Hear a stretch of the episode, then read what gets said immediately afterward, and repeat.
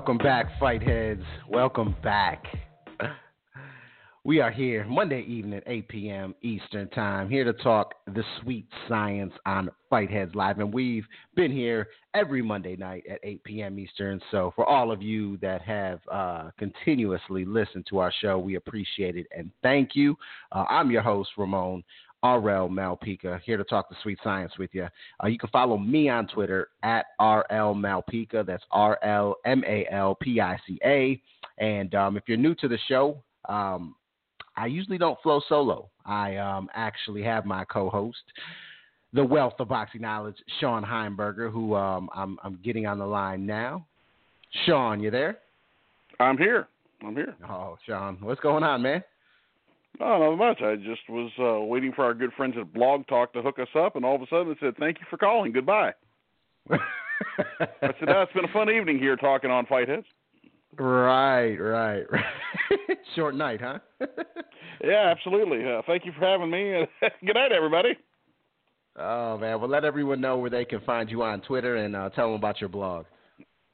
Uh, you can find me at Thoughts of RS on Twitter, of course, and you can find me at thoughtsofrs.blogspot.com. All right, all right. And, you know, excuse me, everyone, I do have a slight cold. So if I sound a little different or if you hear me sniffling or possibly sneezing, you know why. But um, I'm excited about today's show, man. We got there, there's a few things I want to get into. Uh, number one, uh, Triple G Canelo 2 was just officially announced. We're gonna we're gonna talk about that a little bit. Uh, we had fights over the weekend with um, you know Jorge Linares scoring a victory, Lucas Matthysse uh, scoring a victory, and um, Alexander Usyk winning as well. So we're gonna talk about all of those fights, and um, we're also gonna talk about just the just some things about the state of boxing. You know what HBO put on this past weekend. We're gonna jump into that, and um, also what Showtime just did recently with their um, branding show, which I thought was pretty interesting, and I, I took some things out of that that I want to discuss. But um, our show has always been about the people. Um, if you you can go to our first episode that we ever recorded and all the technical difficulties that we had.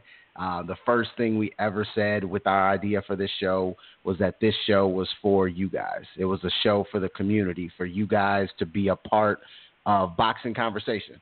And, um, you know, we want to continue that with today's episode. So if you have any thoughts on anything in the sport of boxing or, anything in sports at all, uh, give us a call and hear the numbers to the show. You can call into the show anytime at 646 787 1746. With that being said, uh, I do want to announce there are going to be some changes uh, with our current format.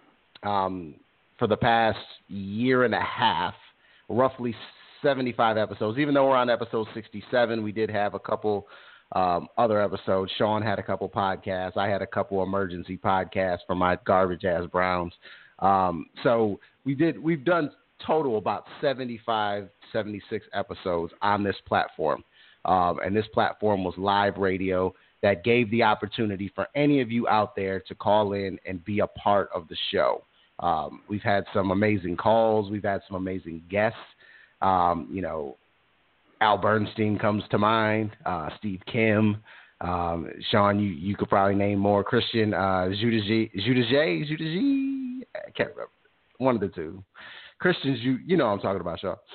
I got um, I got you. I'm just letting you continue, brother. to as recent as as Dan Cisneros and, and many more. Um, but what I want to say is the format for this show will be changing. It will no longer be a live show every Monday night at 8 p.m. Eastern. Now, a lot goes into that uh, into that decision. Uh, me and Shawn have talked a little bit about it um, off off offline. Um, but long story short is, you know, we're not getting the the support needed in order to support a live show um, with Blog Talk Radio. But here's the caveat to it. You know, me and Shawn, we love the sport too much. We are going to continue to provide content um, in the podcast format. So instead of a live show every Monday night at 8 p.m., you'll be getting podcasts from Fight Heads um, regularly. You know, I can't promise how many. I can't tell you that they're going to be one to two every week, but there might be weeks there's two or three, and there might be weeks when there's none. You know, just depending on what's going on in the sport, depending on what's going on with me and Shawn's schedule. But um, one thing we did do in this past year and a half is build a brand and and, uh, and people know fight heads now. You know, for for us to be able to have an Al Bernstein on the show, a Steve Kim on the show, Steve Kim retweeting our shows, um, you know, other other people in in the fight game that um, don't come to, to mind off the top of my head. Um, we are in we are heavy in the boxing community, and a lot of that is because of the support you guys have given us um, and, and and helped us create a brand in fight heads. So fight heads will continue. It just won't be in the live format. Hope you guys understand that. I, I know it kind of sucks for some of you. You know, we we have our regulars that call in. Um, uh, Fred Landucci. I know that's that's that's a bummer, but I, you know, obviously Derek. You know, but we're always, you know, that's the beauty of social media, Twitter, and and also with technology now, the way the way it's set up. I mean, we could always have, we could always still have callers on a podcast per se um, if if need be. But long story short, as I know I'm getting extremely long winded because it's somewhat of an emotional thing. Um, thank all of you um, for all of you guys that did put reviews on on iTunes. Um, and Dan Cisneros, I did see your most recent one. Thank you for that. Uh, your interview was fantastic, and, and we do want to do a, a, podcast with you someday as well. Um, but thank all of you, and I'm going to go ahead and, and let Shawn uh, say his piece. Oh, it's it's been quite an experience, and it's uh, it's been enjoyable, and uh, I I can't I I can't say that Blog Talk probably has its share in this. I wish they made it a lot easier to maintain the current format, but uh, I, I think in some ways the podcast will be easier for both of us to maintain because it'll it'll give us some flexibility with schedules, and uh, during baseball season it gives me a lot more of uh, uh, uh it's a lot easier because the long-time listeners will know that during baseball season, from April to August, things get a little choppier for for me personally. So uh, this is a way for, uh, at least in that time frame, for us to continue to churn out content uh, that we can guarantee that we'll be around a little more often. I, I think in some ways it's a good thing. Of course, it's a down thing, but like you said, with technology, there's there's some ways around these things. Uh, maybe we can introduce a way to you know get some people, the longtime listeners, the Freds and the Derricks, and and I, I know we have. Uh, I, I know for a fact that we have a fellow in Australia that listens to every show. Uh, my man Jake Forster out there down in Australia listens to every show, and uh, maybe there's a way that we can do a thing. Maybe instead of people calling in, maybe we can introduce, just have people write in questions for us. I mean, technology, man. Instead of calling in, write us questions, and, and we'll talk about them. There's ways that we can still interact with you guys out there, uh, and we'll work with you uh, and it, it's been a privilege to be involved with remote, of course, and and, and involved with you. And uh, there's ways to make this work. And uh, I'm just happy that we've been able to find a way to work around and keep the show going. And uh, it's been an honor and a privilege, and I'm just tickled that we can manage to have managed to keep it afloat. So uh, and keep things going. So I'm happy about that. For sure, man. So, so one last round of applause for uh, Fight Heads Live, and then let's get this show on the road, man. All right. So we got some things to talk about too. I'm glad. You know, it would have really sucked if we had to do a show like this and there wasn't anything going on in boxing, but there is, luckily for us. So um, a, a, lot to talk about there. Um, Triple G Canelo two officially announced kind of, you know, something we expected, so it's not like it's a shock or anything like that. But at least know that it's solidified, it's done, it's ready to go. Um, the only thing they don't know necessarily is exactly where it's going to be. Las Vegas is the leader in the clubhouse, but they're saying that Madison Square Garden in New York is making a big push. Personally, myself, I'd like to see it in New York just to switch it up a little bit and uh, kind of lean things a little bit toward uh, Triple G's fan base a little bit. But either way, I'm glad we're having the fight. Uh, Shawn, you have a take on on the rematch being official set officially set for May fifth? I'd be stunned if it was New York. I mean, I really would. I I I just can't imagine Oscar giving that giving that up. I mean, he still holds all the negotiating cards, and that would seem to be just giving giving away too much of an advantage to Triple G, and that would be the antithesis of everything that Golden Boy does. I just can't imagine him handing away the home arena advantage. After all, yeah. you know, I mean, I mean, he got such a break from the officiating the first time. Can you imagine giving away the home arena advantage the second time? That's a good point. That's a good point. One thing I did see that there is no rematch clause in the second fight contract. Um, there was a rematch clause only for Canelo in the first uh, the first fight's contract.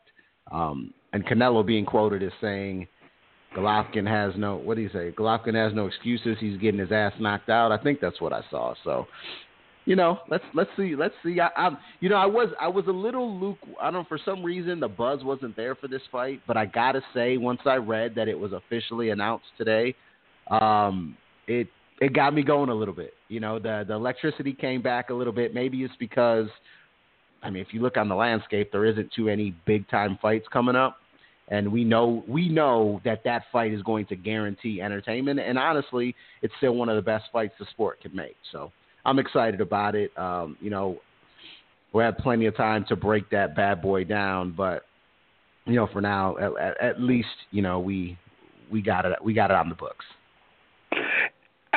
I, I just I think a little a lot of why people aren't excited as excited is is because everybody knows who really won. Yeah, yeah, good point. It, it it happens that way, and it was it was kind of like like we talked about during Andre Ward and Kovalev won. If uh if Kovalev would have got the decision, everybody would have said, "What a great, gritty, gutsy effort by Andre Ward."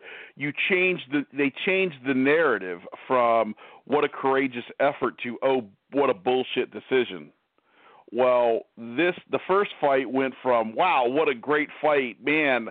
What? How can Canelo change it to, around in fight number two to "Man, what a bullshit decision"? Yeah, you changed the narrative and that's why people aren't as excited to a certain degree until they signed for the now they're excited. But until they actually signed for it the the stink of the decision was still there. Yeah yeah i agree. I agree with that. Um and and, and we'll see how this fight uh, plays out and lead and and how it's kind of how how it's hyped and how it's promoted this time. I'd be interested if they're going to use the angle of um, the unhappy fan who didn't get the decision they wanted, or are they going to use the angle of man, it was such a great fight in the first fight. This one's going to be even better. You know, I, I'd be interested to see what angle they use because honestly, the promotion for the first one was was great. That commercial they made, that old that old school commercial where they go into the old gym and um, you know, they they come with their little fedoras on and all that. I thought that was a fantastic commercial. So I'd be interested well, some, to see how they follow up.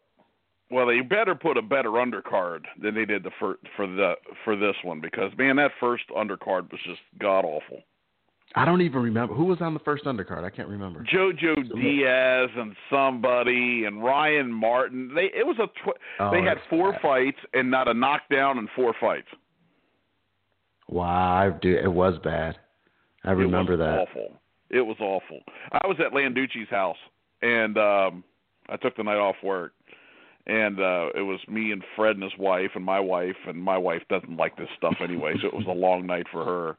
And uh and and uh and Fred's son, uh who's a casual boxing fan but loves Triple G, I call him Miguelito. Yeah, not, not not because not because he's Spanish, because he looks like Miguelito Loveless from the old Wild Wild West show, and uh, he fell asleep in his chair, out like a light. Wow. And uh, there were some other people there, and they were just bored to tears. Like, what the hell's the big deal about this stuff? And and it was just it was just an un, it was an awful night because we're trying to explain, and it's just like these tedious, dull, boring undercard bouts. You go like, God, this what the who the hell thought this was a good idea? It's interesting, you know, when when I think of promoting a fight, you know, which I've I've talked about actually doing. You've heard me on here talking about Fight Heads promotions, and that's that's still a possibility at some point. Um, I just think about like what goes through a promoter's head when they're putting together a show. And yeah, obviously the main event is the is the one people buy the tickets for.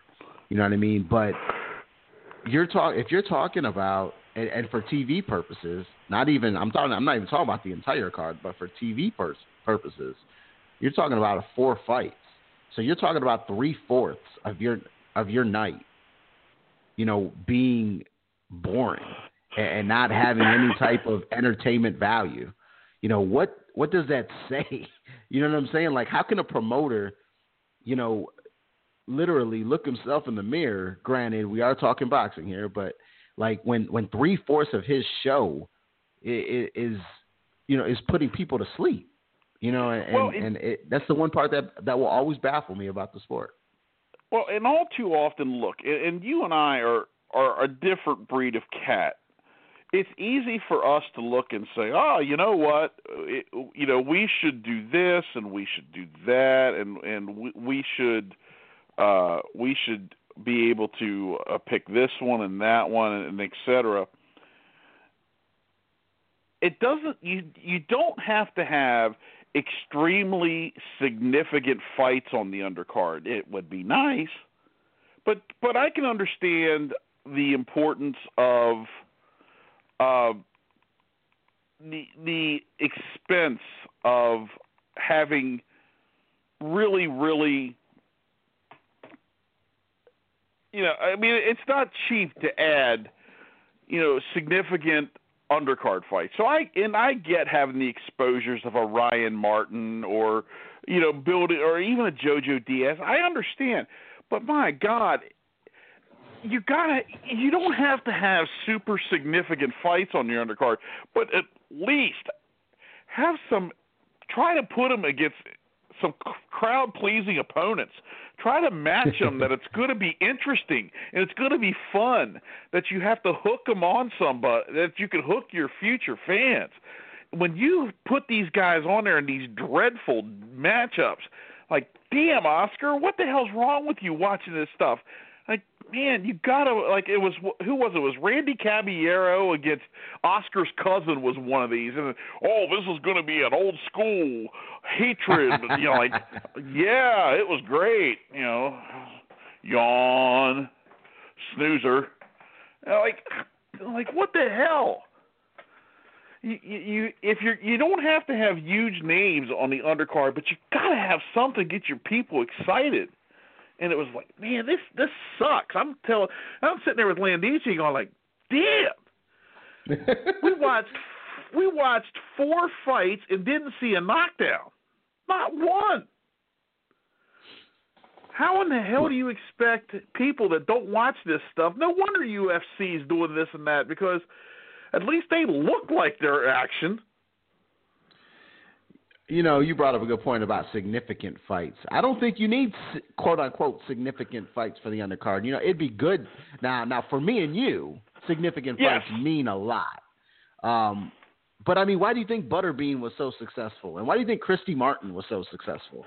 You know, for for being undercard fighters because they brought a level of entertainment you couldn't really see anywhere else. So I think if you're a promoter and you're putting on a Triple G Canelo, you know, you have a mixture of everything yeah, you ha- first of all the the you have, you have the main event, which is you can't get much better than that. But you throw a significant fight in there, and then you throw a couple entertaining ones just to get everybody's blood boiling a little bit, and, and go to go, look at your roster. And if that means you know putting you know one of your guys on your roster against someone who's a bum, you know I'd rather take the heat for that and make an entertaining, you know, uh, a bum but a brawler, I should say, you know, I, would rather take the heat for putting them putting them in against a, a cupcake, and at least have some entertainment value than putting him, you know, than doing a Caballero De La Hoya that we know is going 12 rounds. We know neither guy's really got any kind of power, and it's not. It's it's literally going to start the night off horrible. I mean, sure. It's not great. I get it. You know, I, I Well- you know, I, I, I, I, would much rather. You know, I, I, I would much, I would much rather. For you and I, yes, Butterbean, yeah, it's a sideshow, etc. It sucks. I, I understand. We would much rather look at this at a significant fight. But my God, if you're not going to go out and get a really great bout, then just go ahead and just try to match some people that are interesting. Give us an action fight. If you can't do that, then don't bother. Oh, if you man. can't do that, then then then just this sounds terrible. You're better off just saying it's going to be the main event and move on. You don't make you don't make the sport look good, giving JoJo Diaz ten rounds of nothing, and then you know ten rounds of nothing between Randy Caballero and De La Hoya, and then six rounds of nothing of Ryan Martin, and then you go, okay, well now everybody's asleep after 26 rounds of nothing. Well now here comes the main event, and it's 12 midnight. By this time, everybody's pissed off and they're tired, and the and the uh, the spread's cold, and everybody it's it's midnight, and you're tired, and you're pissed off, and you're bored, and the wife's ready to go home. You know, I don't under. It's just another way of boxing kicking itself in the ass. But that's just you know. Yeah, I mean, I, I can't tell you how many times I've had people fall asleep on my couch waiting for the for the main event, or to the point where I've had people leave before the main event because they're so tired. And Yeah. it's it, and, and it's not like the main event comes on at nine thirty. I mean, the main event's on, especially if you're on the East Coast. The main event don't come on until midnight sometimes.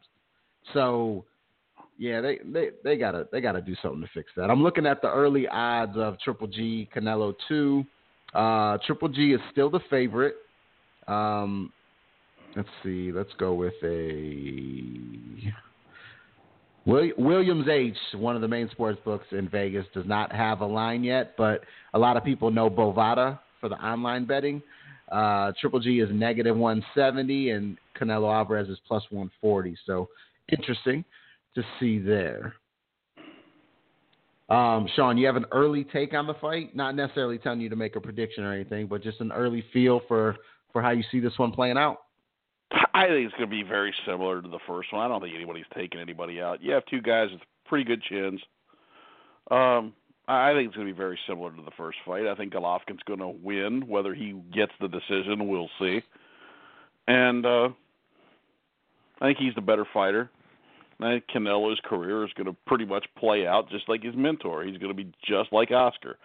He's going to be a very good fighter, probably a Hall of Famer. That is uh, very much like his uh, mentor Oscar, a Hall of Famer that doesn't win every fight. He's he's a he's a all time he's a Hall of Famer who's not necessarily an all time great. How's that? No, I hear you.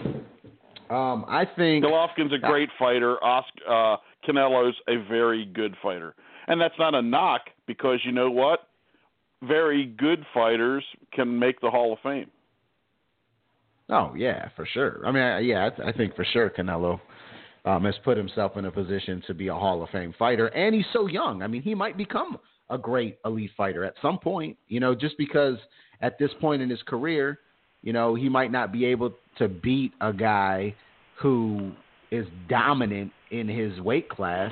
You know, is really not a knock against Canelo by any means. Not at all. Um, for me, for me, um, there's just a couple things that that stand out. You know, I, I think a lot of the sentiment is that you know Canelo came on strong in the last three rounds of the last fight, so quote unquote he figured something out, and you're going to see him do that the entire fight. This fight, I disagree with that because Canelo has always in his career had stamina problems, right? And from rounds four through 10, he didn't do much of anything besides get his head pounded back with a, a lot of jabs and was on the defensive the majority of the night. So he had, in my opinion, that extra energy to put himself out there for those last three rounds. And let's not forget that Canelo or Triple G was very competitive in those rounds as well. It's not like he was walking through Triple G.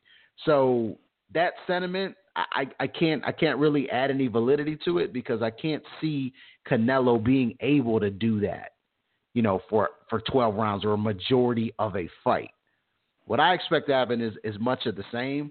I think Canelo will start fast. I think Triple G will settle down, and I think Triple G will establish his jab. Do the it it might uh, literally it may play out exactly the same way, uh, and I, and I can't really see any different. Now maybe Canelo might prove me wrong, but that's kind of the way I see it going. So like you said, I think I think Triple G wins, um, but it's it's whether or not he gets the decision. Well put, my friend. You you are a boxing genius. oh, See, he's being he's being extremely nice to me since you know the the format's changed. And if this was the norm, if this was the norm, he would have never said that. Everybody.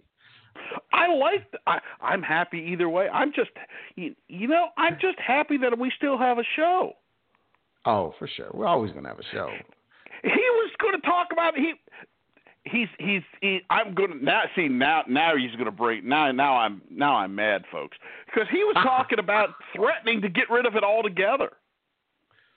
Yeah, it, it wasn't really a threat. It was more like an option. It was too. A, it was too a threat. He told you people that if you quit, if you didn't pick it up, he was going to get rid of it altogether. I'm just happy we're still here. Uh, you know, hey, look, you have to you have to put urgency out there in order to get people to respond.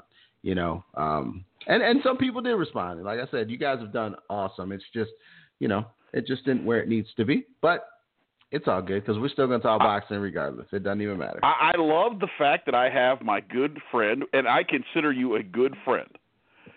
That I have made a good friend through the boxing business in Ramon Malpica, and I have someone in my life that I can talk boxing to. It is a, it has been a it, you have been a huge addition to my life, and I, and I mean uh, that in all sincerity.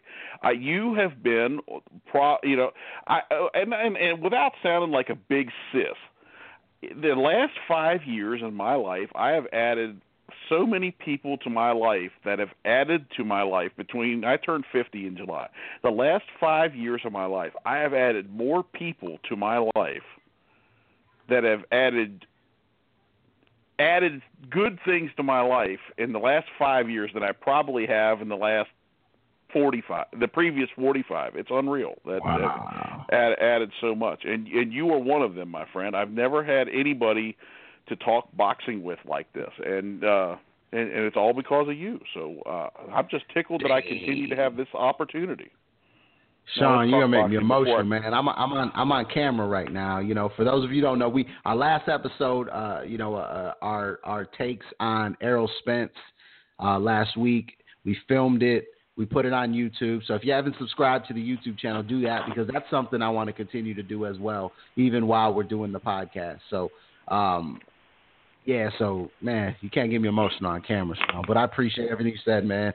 I, same, I, I, I literally mirror everything you just said. Um, you know, I complain about technology a lot and social media a lot, but without that, I wouldn't have been able to meet you, man. And it's been it's been fantastic working with you, and I, I do look forward to to us continuing to to talk boxing, man. At the end of the day, that's what that's how it started, and, and that's how it's going to continue. And you know, the fact once I saw that you are were a Browns fan, that was kind of like icing on the cake. So.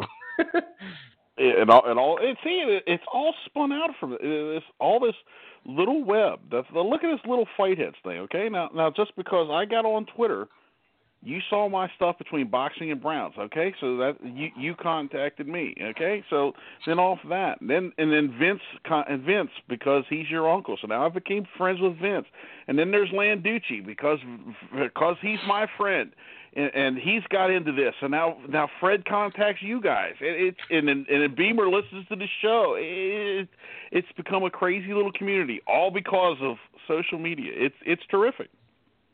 When Yeah. people rip social media, and it's got its downfall, it really does. It can be nasty, sure. it can be mean, but if when it's done right, it can be terrific. I agree. I agree, man. But um, All right, let's, let, let, let's let's keep- get off the Oprah show. Let's talk. let's talk some good stuff. Let's talk. Let's talk. Let's talk the fights this past weekend, man. Um, Are we going Look, to I talk the good start- the bad?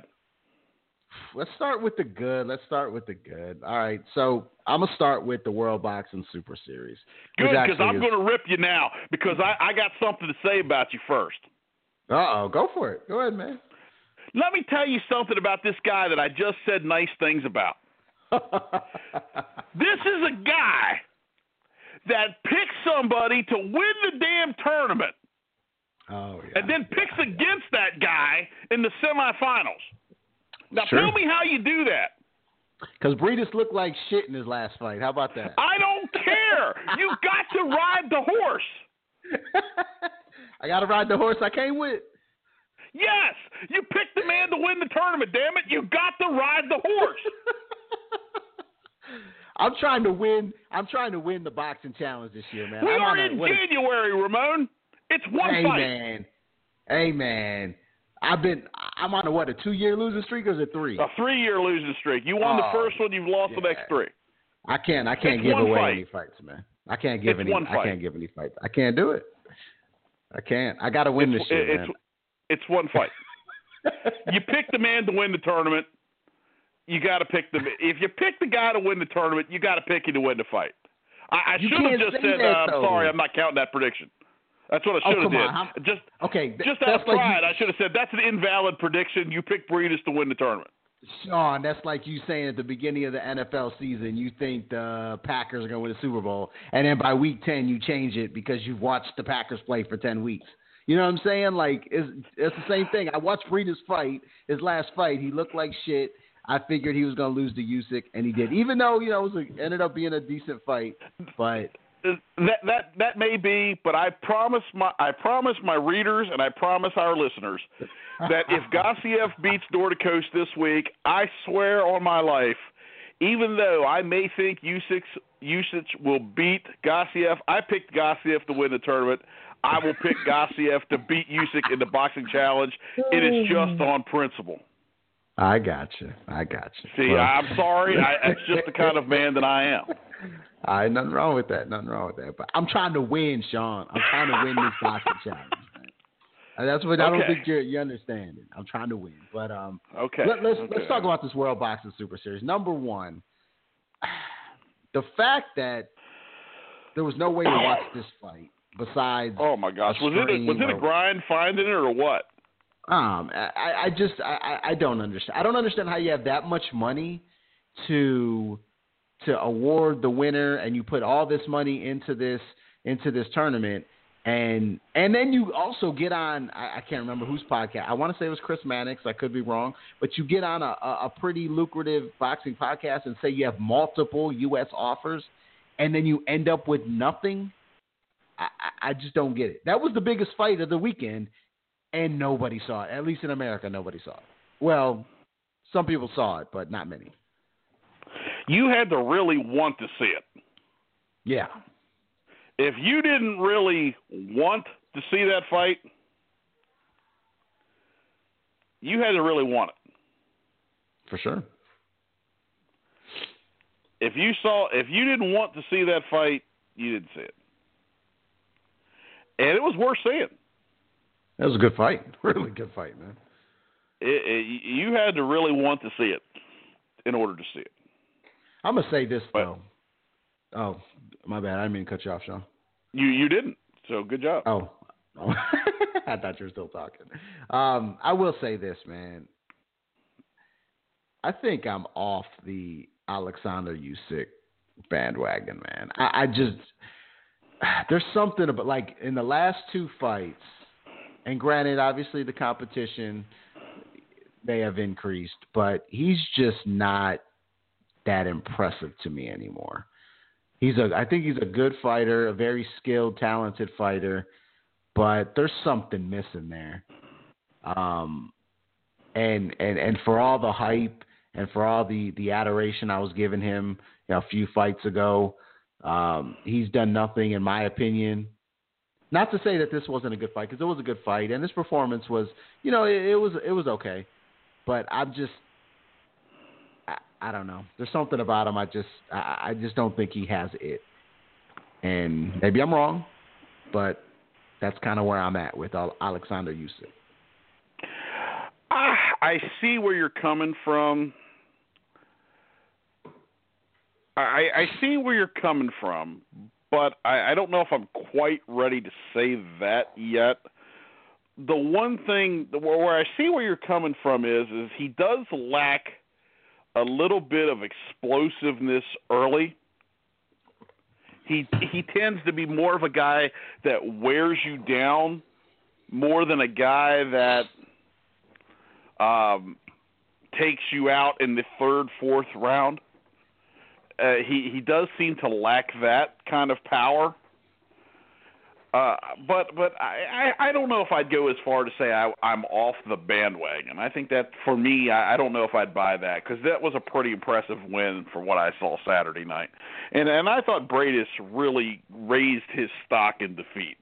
I thought he looked he looked better. He looked better in defeat than he did uh, in his title winning victory, and he looked better than he did in defending the, in the first round of the series. I thought. So I, I don't know if I'm ready to get off of Usyk, but uh, I, I can I, I can arguably see your point. He he just I think he lacks he lacks that explosive one punch power that we have gotten used to seeing from the really elite Euros, the Golovkins and the Kovalevs and the, for that matter, the Klitschko brothers. He lacks that one shot, I'm going to take you out power that we're used to seeing from those guys. Yeah, and, when I say I'm off his bandwagon, I'm, not saying that I don't think he's a good fighter and a quality fighter. It's like I, there's a handful of fighters. I'd say okay, let me say there's probably two uh, two hands full two handfuls of fighters, you know, that I really get excited about watching. You know what I mean? And and Usyk was a part of that group a few fights ago, but he's, in, in my opinion, he hasn't lived up to those expectations. But from a skill standpoint, and especially in the the cruiserweight division, um, you know, he's he's a quality fighter. You know, yeah, he he did have some impressive moments in this fight. You know, winning the fight just just that in itself is is an impressive feat based on the competition. So that that's what I mean by by off the bandwagon. He's just like I say. I always say I have to either I have to watch him live or I'll watch him on DVR. He's he's really flirting with DV being DVR worthy um, because I just don't. Yeah, like you talked about. You know, he doesn't he doesn't he lacks that explosiveness that really gets me excited. I'll buy that. I'll buy that. Um, he just he, he he doesn't have that one time I can take you out of there pop. That I'll buy. but I still think he's a has the ability to be I mean, he's a high level guy and still may be the best guy in the division. For sure. For sure. But boy, I'm excited about this weekend's fight though. Because those two guys do have that kind of pop. yeah, man. That's gonna be fun. That's going to be a fun one. Assuming we can find it. Exactly, and that's that is the ultimate kicker. But that's neither here nor there. It's just something we have to accept. It's a part of boxing. Um, I don't understand it specifically from um, certain networks, but we'll get into that a little bit later. I want to move on to Jorge Linares, who um, scored a unanimous decision victory uh, this past weekend. I thought he, um, I thought he looked good. I thought he had his moments. Um, he looked much better in this fight than he did in his previous fight. I don't take points away from him for not stopping the opponent. Um, uh, his name slips my mind. Um, Mercito Gesta. Yeah, Gesta. Um, because you know you could tell that Gesta was able to take take his best shot. I mean, you could tell that he had a, had a pretty decent chin, uh, made made a good account of himself. They used to spar together. Um, so the fact that he didn't stop him didn't really uh, you know, didn't bring down his performance to me. I thought it was a really good performance. Um, I thought I, I thought that it was a good bounce back performance for for somewhat of a lackluster performance prior, and um, I think he put himself in position, you know, to to get a big fight, whether it be Vasyl Lomachenko or or Mikey Garcia down the line. Um, they're calling for Lomachenko, um, which I Steve, think which. Oh, Steve Kim's tweeting that it looks like it could be Lomachenko on ESPN, perhaps in April or May. And I like that. I like that because I I think Linares and, and and I and I don't knock him for this. I think he feels I think he truly feels he could win that fight. And he's there's certain things about Linares that that make me think he'll have some success. But um, obviously, I, I would I would lean towards Lomachenko in that fight. But there are things about his game that make me think he could have some success against Lomachenko. I like Linares' offense, but I think Lomachenko will bust him up. Linares cuts easy. His true, he's, uh, true. He cuts easy. He swells easy. I think Linares will have some offensive success against Lomachenko, success that no one other than Salido has had. But I think eventually he busts up, he swells up, and it becomes Lomachenko in eight to ten. Oh, stoppage. Um, yeah. I I think it's more along the lines of cuts. I think I think the stoppage is cuts. I, I think he busts him up and makes him unable to. Uh, they eventually stop it. I don't think he. I don't. I'm not sure he knocks him out. I think it'll be a TKO. I can see. I can see it. Um, the reason I think Linares and, and you brought up offensive success, eh, the the the the battle I think is going to be is Linares going to have enough time in the pocket with Lomachenko to land some of his classic combinations? Because that's the best thing about Jorge Linares. He throws those quick, fast, four or five punch combinations that are lightning fast, almost uh, almost Amir Khan like in a way, and, and, how fast they are with with good power. But is Lomachenko going to be there? I mean, we're talking about a guy with the best footwork probably in the history of the sport. Um, is he going to be available to even catch any of those shots? Um, if he is, if he is able to, to to get him in positions where he can land some of them, he's going to have success. But you know, it's hard to see. It's hard to see Lomachenko getting hit with more than one punch at a time. Very, yeah, I, I would agree with that. I would agree with that. I, I think it's a fun fight to make, and I think in many ways it might be a more fun fight to watch than Lomachenko mm-hmm. Mikey Garcia would be. Yeah, and that and that's what's great about Lomachenko. It's getting to the point now where it's not even about if these guys can beat him, it's if they can be competitive. Like is like if he's like can can Jorge Linares not quit? Like can he go a full 12 rounds? Like that's what it's coming down to and I'd be interested to see how that plays out. I, I think Linares Lomachenko may not be as uh, I, I, it may not be as close a fight as Lomachenko Garcia, but I think it will be a more fun fight to watch. Because I think Linares will. T- I think Linares will take chances that Garcia won't, and I think Linares will have offensive success that Garcia won't. Who would you pick in Linares, Mikey Garcia? I think Garcia picks him apart. I, I think that's a different style fight than Lomachenko. I think Linares will. Uh, I think the result will be the same, where Garcia kind of busts him up.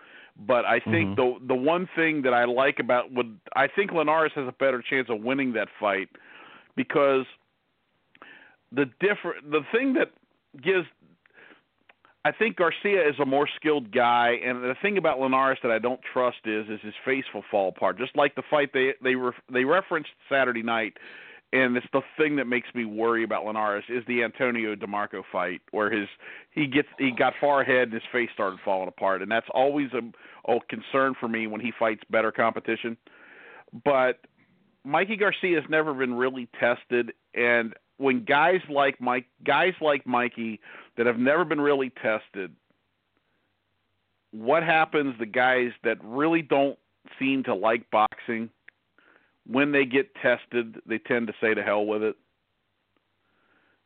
And that makes me think that maybe if Linares has some success and makes Mikey, what's going to happen when times get tough? Does does Mikey have the tiger in the tank? We don't know. So that makes me think that maybe Linares might have an edge if he can keep it close. But by talent wise, I think you got to favor Garcia. I, I agree. I mean, I think Linares. I'll be honest. I think Linares' upside, like his ceiling, is higher than Garcia's. Um, I just think that he's so sporadic and um, has so many things that that can work against him. You know, like the the cut issues and whatnot, and and sometimes the lackadaisical performance. That Mikey Garcia is so consistent with his performance that that that you got to favor Garcia in that fight. Even though I think Linares has a higher ceiling than Garcia, because Garcia kind of is what he is, which is consistently really really good. But uh, you know, it, it's hard to pick. It's hard to pick Linares in a fight like that against somebody who's so consistent. Yeah, and and it just if you watch the uh Linares through the years, it, it, he had a run where, yeah, around the De- Demarco fight where it's just he just cuts. I I hate to keep belaboring the point. It just that's the concern when he fights really elite guys for me is is the face going to hold up? And I, and that would be, I think, why I wouldn't pick him against Garcia. I think if you could promise me his face was going to hold up, I might lean his way. But I just got a feeling that he's going to bust up and he's going to cut, and that would probably cost him the fight. Yeah, yeah, and that and that look, that's an Achilles heel. Like every fight he walks into, you know, you have that possibility. It doesn't matter who he's fighting, whether it's a Mikey Garcia or if it's you know you know, the, the well, tenth best you, guy in the division. You saw it Saturday night. He even got a little busted yep. up against a guy that's a top twenty guy. He even yep. got a little busted up, and that's a concern. And that can cost you a fight against a when when the skills are equal. That can cost you. For sure. For sure. But, but that fight Saturday night, that was a joke that that was even on television. Uh, that that's a fight that should have been on their Golden Boy ESPN's card. If if that fight would have been on ESPN, it was, hey, you know what? That's pretty cool. They're putting Linares on ESPN. That's pretty neat. Right. On HBO, everybody's going, what the hell? Well, let's um before we before we murder HBO because it's it's coming to that at some point tonight. I know I know um, I tried on the on the blog. let's let's talk about Lucas Matthysse who um in a way scored a comeback victory. I mean, it's not like he was getting dominated by any means, but wasn't really doing much, but was able to score the knockout. Um, what was your impression of the fight, and what do you see for him going forward? I thought the fight was duller than watching trees grow. Uh, uh, I thought I thought it was boring, and I think I, I've always been a Lucas fan. I thought he beat Devon Alexander. I thought he beat Zab Judah. I think you know. uh I, I've always been a Lucas Matthysse fan, but I think he's a shot fighter. I think unless you put him in against somebody that's going to stand right in front of him, I think he's going to lose almost every time unless he's so much better than that guy, like he was Saturday night. An ex Thai uh, fighter. Yeah, I mean he was so much better than this guy that until the and this guy here, I thought he Lucas won the rounds because this guy was just it was a a B level fighter against a D level fighter. Um, but I'm hearing Lucas talk. I wanted the Danny Garcia rematch. Man, you know I'm not a Danny Garcia fan, and I've always liked Lucas.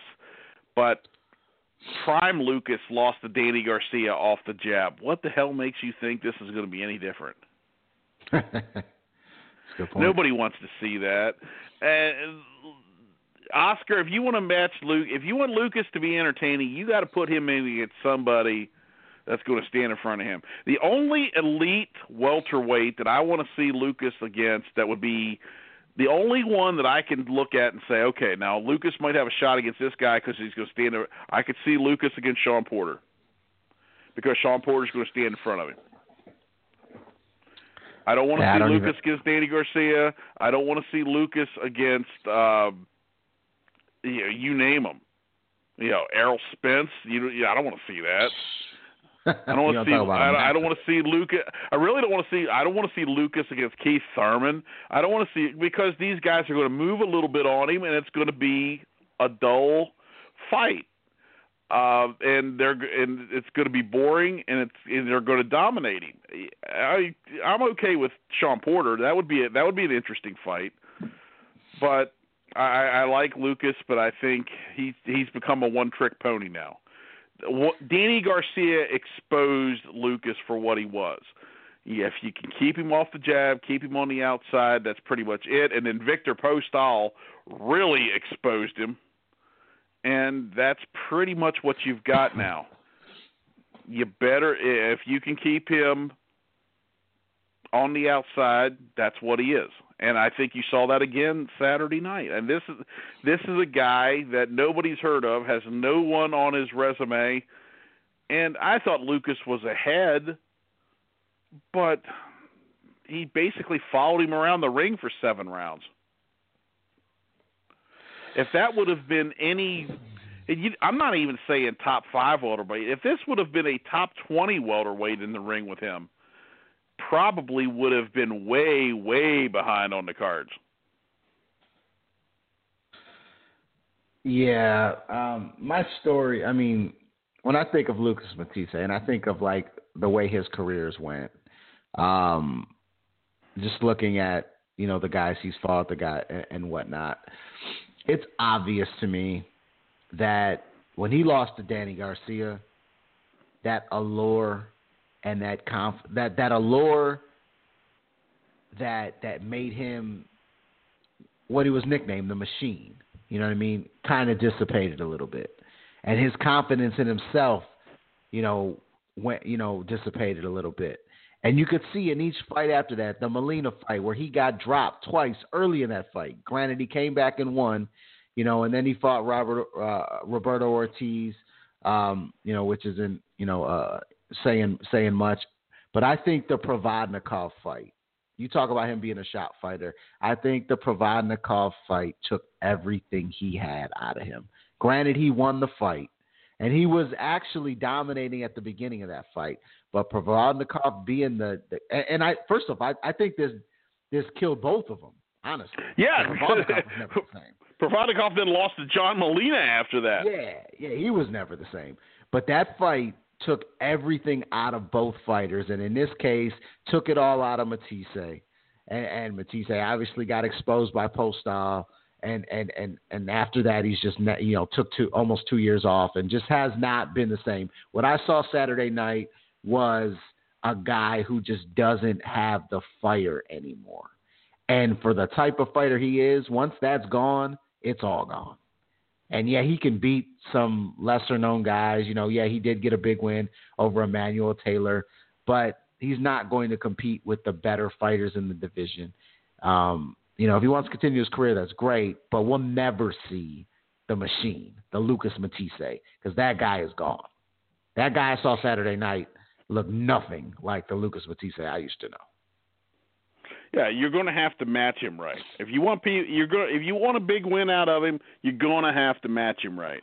And there, and not every welterweight is going to stand in front of him. And, I mean, think about it. Name me a welterweight other than Shawn Porter that's going to stand in front of him and fight that kind of fight. You know, maybe Errol Spence might, but he, but he, his skill set is so far above Lucas Matthysse that it wouldn't be a competitive fight. Well, it doesn't even matter because, like, like let's let's also put this into perspective.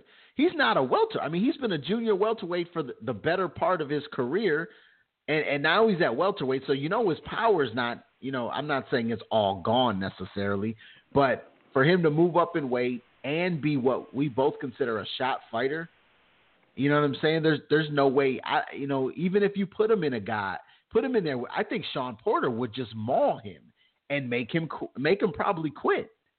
You know, he might have a slight puncher's chance, but I don't think he's got that type of energy, that type of fire in him to compete with a guy like that. That's going to be on him all night. And, and, you know what struck me, and and I, I'm probably starting early. We're talking about HBO. Is HBO's guys, and, and you know. we're watching. I'm watching this, and I'm. They're going off the air, and normally Lampley and Roy, and, and they're spinning. They're always trying to put the best spin naturally because it's their guys. For sure. And, and they're try, they couldn't even spin that card.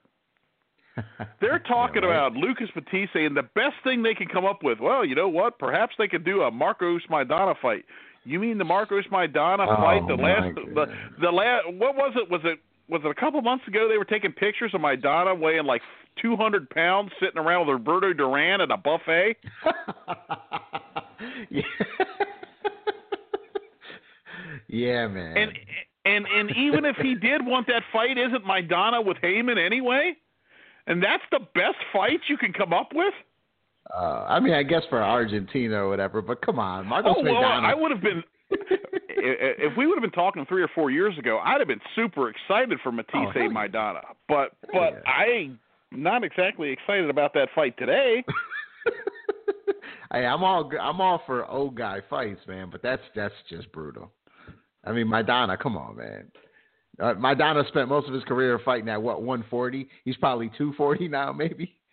Maybe. Oh my might God! I more. saw that picture that they were. And you know the one I'm talking about. He Yeah. looked like he, he he's sitting around. He's got his shirt off. He's got like three Coronas in front of him. He looked like he was at least two hundred and some pounds. Oh my gosh. It's so funny. He took that money from those Floyd fights, man, and said, "You know what? I'm just gonna live my life, man." Hey, I made my money. I'm going to have a good time. and God I bless mean, him. Exactly. God bless hate him. He he he earned it. Exactly. He did. He did. It's your money. Do what you want with it. That's funny, man. That's funny. But that was that was that was that. Those were the fights over the weekend. Um, let me get Well, them two numbers of, out one there. of them was a fight. Yeah, right. Let me get the, that phone number out there. So if you want to join in, give us your take on what you saw over the weekend. Um, here are the numbers to the show. You can call into the show anytime at 646 787 1746. You know, I'm going to tell you something. that It just struck me here. What's that? I'm going to miss hearing your wife's voice. yeah. She was. Yep. Yeah. That's probably the last time. It's the last time, guys. And she I- I never as called in to talk. And she never called in to talk to me. No, she did not. She didn't, and she won't. she and now Triple G win knocks Canelo out. She might call in because she'll be just so excited to talk about it. But I I'm, doubt I'm, she'll. I'm I'm I'm entirely I'm completely disappointed. Sorry, man. I'll tell her. I- I'll tell I- her that. I, I, I'm like the world's biggest Ryan Malpica fan, next to next to her husband. But you know, I, she never called in to talk to me. I hear you. I hear you. Um, next subject, man. Um, HBO. Okay, you you kind of touched upon their their commentary, and, and it's become obvious that their commentary is it's just different. You know what I mean? I'm a huge Lampley fan. I think we we probably talk about it every single show, um, but it's obvious that you know Max and Roy kind of go on their own tangent, kind of build their own narrative without really commenting on what's happening in front of them. It is what it is. I don't think it's going to change. It's just that's just who they are. Um, you're hearing less Lampley now than than than the other two, which you know I'm I'm a huge Lampley fan, so that's that sucks for me. Um, but HBO as a whole, for them to put that, I mean, that was our first show of 2018, and that was a really bad show. And and, and when you see Usyk and Briedis not able to get a you know any any U.S. network exposure, with Usyk actually being a fighter that has fought on HBO, just really boggles my mind. Yes. I, I thought Roy did a pretty good job announcing the other night, though. For Roy, that was pretty good. I I thought I thought Roy did a really good job on the Linares fight. I was actually watching. I'm going like, boy, Roy's on game tonight. He's actually calling some stuff, and he's not talking about himself. I I thought for Roy Jones, that was a pretty impressive performance. I, I thought, and I'm not usually a Roy Jones fan, but I thought for commentating, Roy did a pretty solid job Saturday night. Uh yeah, it was pretty god awful. I, I can't. And and Peter Nelson, who's the uh, head of HBO Boxing, actually with a straight face before this card said that he thought these were 50-50 fights. oh gosh. Like, what on earth possessed you to think that? On what planet did anybody think these were 50 50 fights? Even a faded Lucas Matthysse. This was a 50 50 fight? Hmm. I, I just. I'll say, I'll say this about HBO: they they changed up their graphics this year. The graphics look spectacular. They're Yes. I missed the very beginning. I didn't get to see the intro of the show because, I, I, as I've said before, I I have to watch the HBO cards at work, so I missed the very beginning of the intro. So I don't know about that, but I did notice the graphics and the uh, fonts and everything, and I was very impressed with those. Looked very Yeah, so- crisp, very clean. Very, I liked them a lot. HBO is like the pinnacle. Like their their their camera work. They even added a different camera view. I don't know if you noticed. They did the one that was kind of um um a little further back at at like top rope um uh, field of view basically. So it kind of gave a different look. I thought that was cool. Their visuals are their lighting every like everything aesthetically is is top notch with HBO. You can't beat it. I'm not sure anyone out there will beat it. It's just it's the best there is. Um, but it is starting to really wear on me the fact that I know when I watch a Showtime fight, you know, with Al Bernstein and with Paulie Malignaggi, I know that I'm going to get two guys that are calling the fight in front of them pretty much 100% of the time.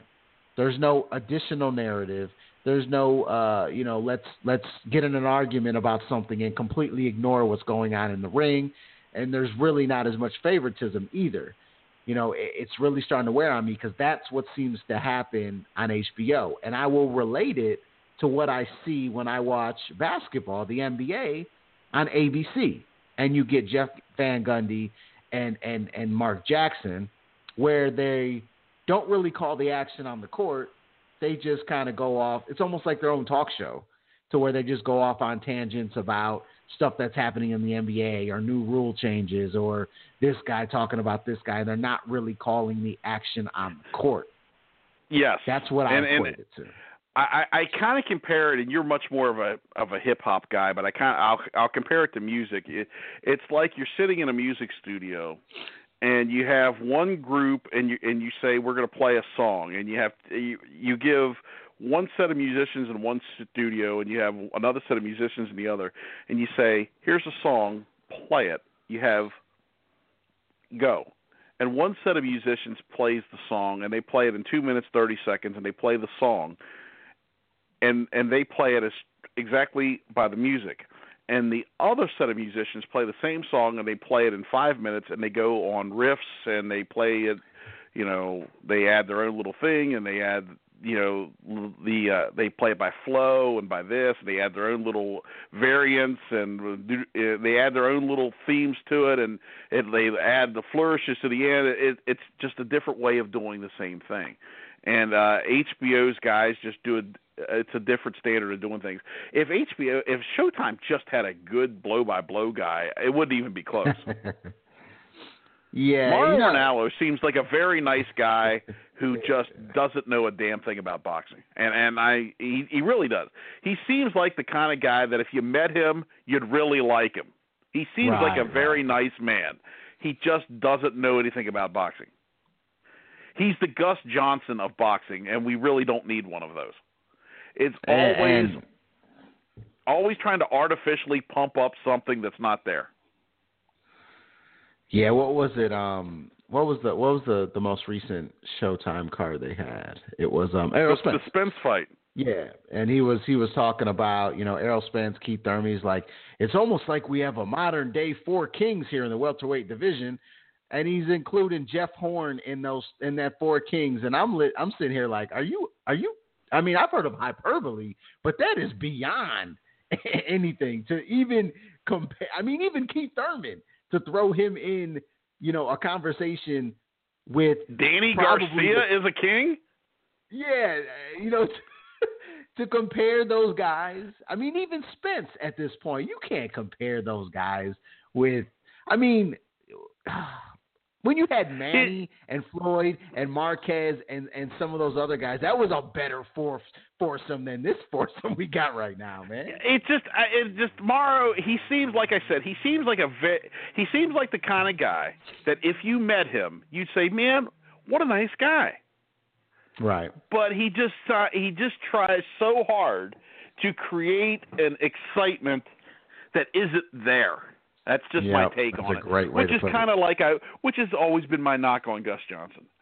He doesn't yeah. seem like a bad guy. He just tries so hard, or he just legitimately is excited. But it's just it comes off to me a bit tacky.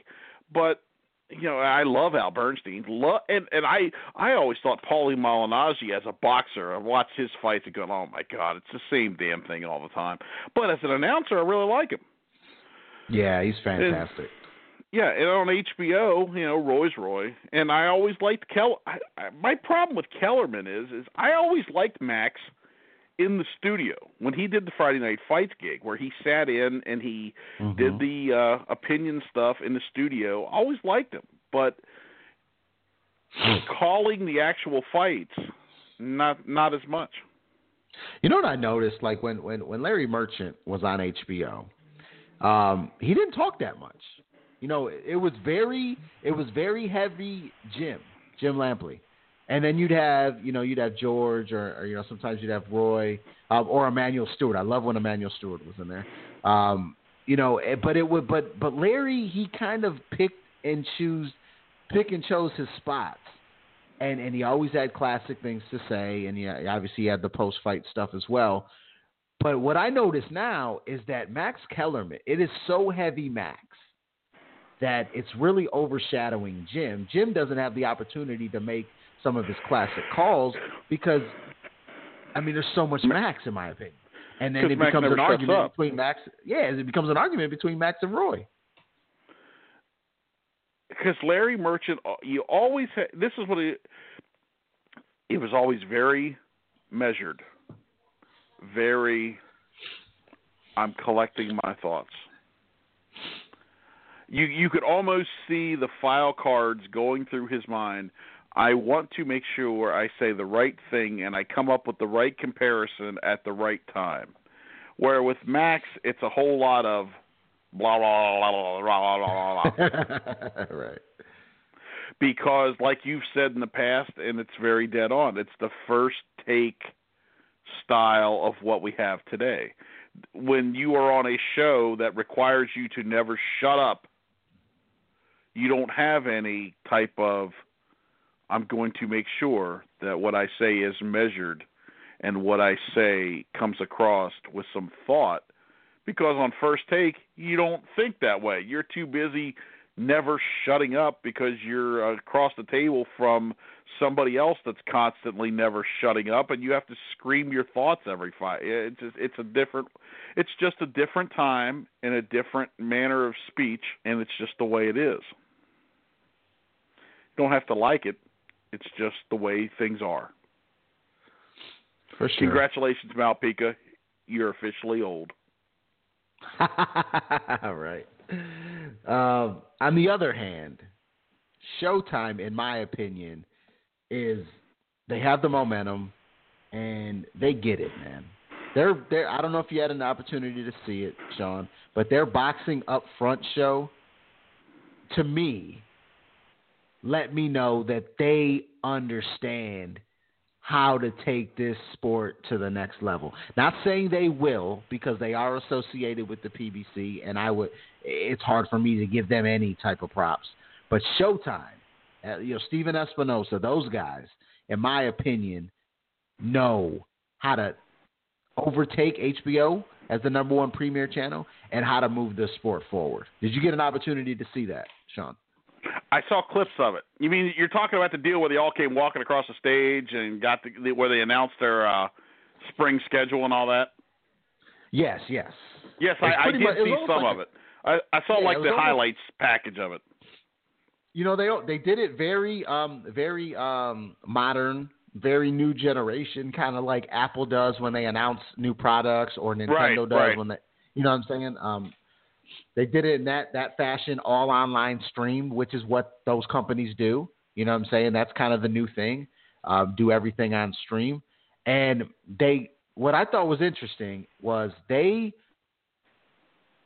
showed us a demo, a demographic, um, demographic stats of where boxing stands currently in America, and I thought it was very interesting. I actually I got some of that stuff here. I'm going to go over real quick.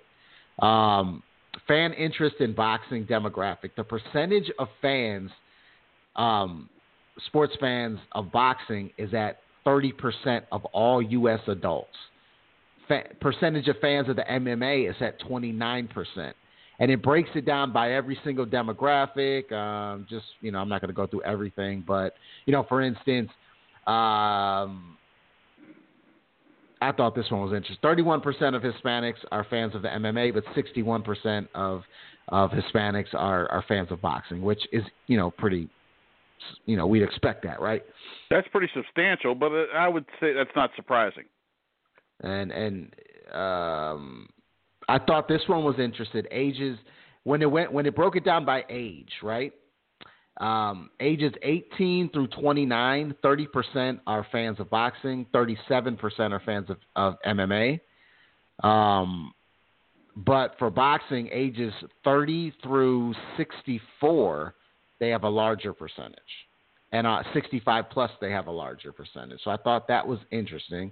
Um, biggest changes in popularity of the sport from 2006 to 2016 boxing has rose from 9% to 10%, while sports like UFC has dropped from 12% to 9%, which is a drop. Um, pro, pro wrestling has went from 26% to 9%, a 17% That doesn't surprise drop. me the slightest. Um, the NBA has dropped. Horse racing has dropped. Figure skating has dropped. The NHL has, in fact, every single sport except for college football and the Olympics has dropped percentage. So college football, Olympics, and boxing are the only ones that have grown in those years. Hmm. I'll buy that. Um, they did another one, the current market, fan interest in selected sports, and um, they they did it by interested and be, being an avid fan. 12.5% of America is interested in boxing, and 6% are avid fans. UFC, 12.3% are interested, and 6.2% are avid fans. So they have more avid fans, but boxing has more people interested in general. Number one in that is the NFL, who I think it was 52.3% are interested, 31% are avid fans. But boxing, here's what's crazy boxing is on top of figure skating, the MLS, high school sports, pro wrestling, track and field, UFC, beach volleyball, the PGA, women's NCAA, minor league baseball, women's pro tennis, horse racing, and men's pro tennis. So, in other words, it it is uh, rapidly becoming the boss of the uh, niche sports, which Yes. is not a bad place to be. The only one that, the only niche sport that's above it is NASCAR. Well, and, and that's a different that's a different animal, so that's not so bad. Um, median age of television viewers ranked from oldest to youngest in 2016. Boxing's median age was 49, um, which I thought was interesting, but it's one of the youngest because the only ones younger than boxing is action sports, the NBA, and MLS. Every other sport uh, has a higher median age. Yeah, well, I that yeah, that's actually not bad because you'd have thought boxing been older than that. That's what I thought. And the last the last stat that I thought was pretty interesting was boxing television viewership has been on the rise. In autumn of 2013, they had about 21.44 million in viewership. In spring of 2016, that has risen to 23.42 million in viewership. It's amazing what a little bit of good exposure can do for you. So I just thought it was cool. I, I I thought their their their whole presentation was was interesting. They had Charlemagne the God hosted, which Shawn, I'm guessing you don't know who that is. Isn't Charlemagne one of the explorers back in the? Uh... yeah, I think so too. And Charlemagne was also, I think, somebody in Prince's Revolution band, but that's neither here nor there. Charlemagne the God, he's the host of the Breakfast Club. It's a uh, it's a hip hop radio show. That was a show. fine film. I remember it well. Love that Emilio Estevez. Uh, at breakfast, that's a great movie. But um, yeah, he's you know he's he's he's kind of you know he's obviously known in pop culture right now, pretty heavy, especially in the urban culture. Um, so I thought it was. I mean, they they seem to get it. You know what I'm saying? They it seems like they get it. They might if not it draws have people, I'm all down with it. Right, right. So I just thought I thought it was was interesting when comparing like what's going on at Showtime. Granted, they don't have the viewership of HBO right now, but they're doing the right things. Whereas in HBO on the HBO side, it, it, it just makes you wonder like with with Top Rank going to ESPN, and really all they have is Canelo and Triple G. Really, they really all they have is the middleweight division they need to they need to milk the middleweight division in any way possible. They need to make sure that those guys in the middleweight division all fight each other. That's their only chance. Well, and they're trying to build the light heavyweights right now. They're they're trying True. there. True. Good point. Good point. And and I, and I think it wouldn't surprise me if they're behind this Andre Ward ridiculousness. Have you heard of that, about these ridiculous things going on? Where these Andre Ward tweets with him with his shirt off about how he's got these these uh these tweets that hint at a, a comeback at heavyweight and uh you know, uh, amazing shock in the world for him against Anthony Joshua, and uh, I, I just and they're you know they do have Andre Ward, so I guess that they'll you know go for that. Uh, I, they just really they they are the problem with HBO is they are rapidly becoming in the boxing in the boxing business. They are rapidly becoming the old guy network. That's a good point. I mean, in, all seriousness, and that's not a knock because you what you said is dead on.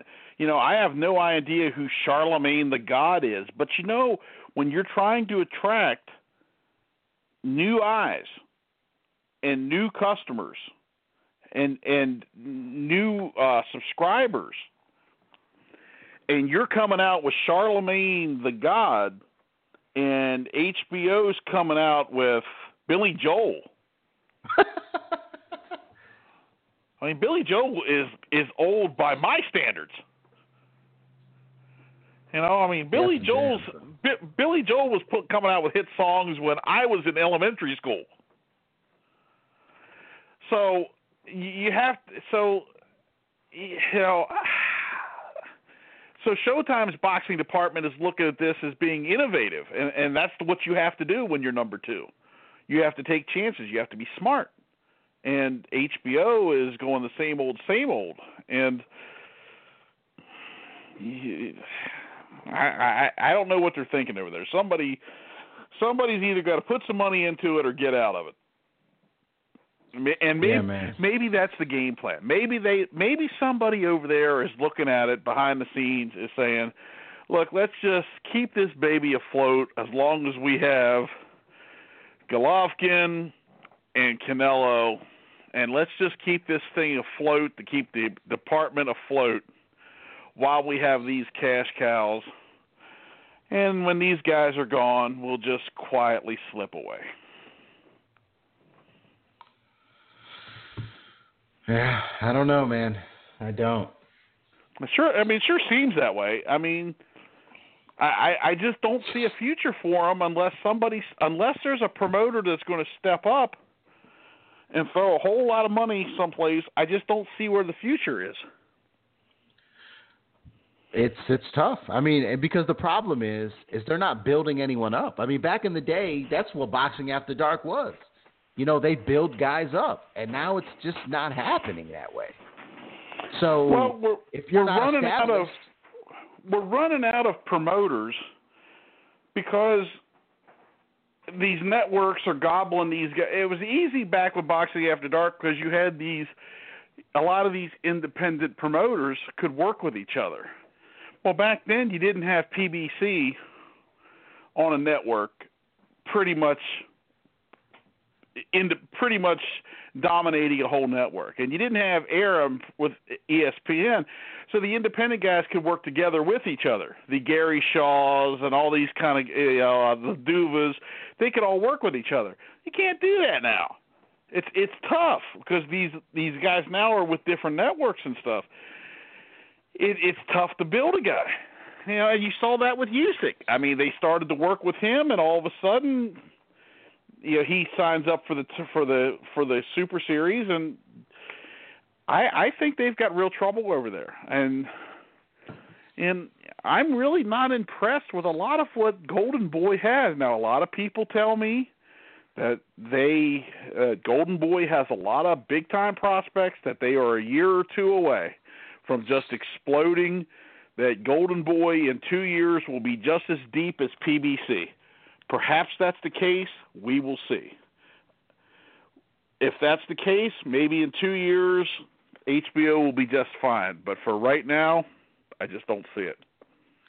That's the thing. I mean, you see, like the only the only promoter that I see constantly regenerating fighter is fighters is top rank.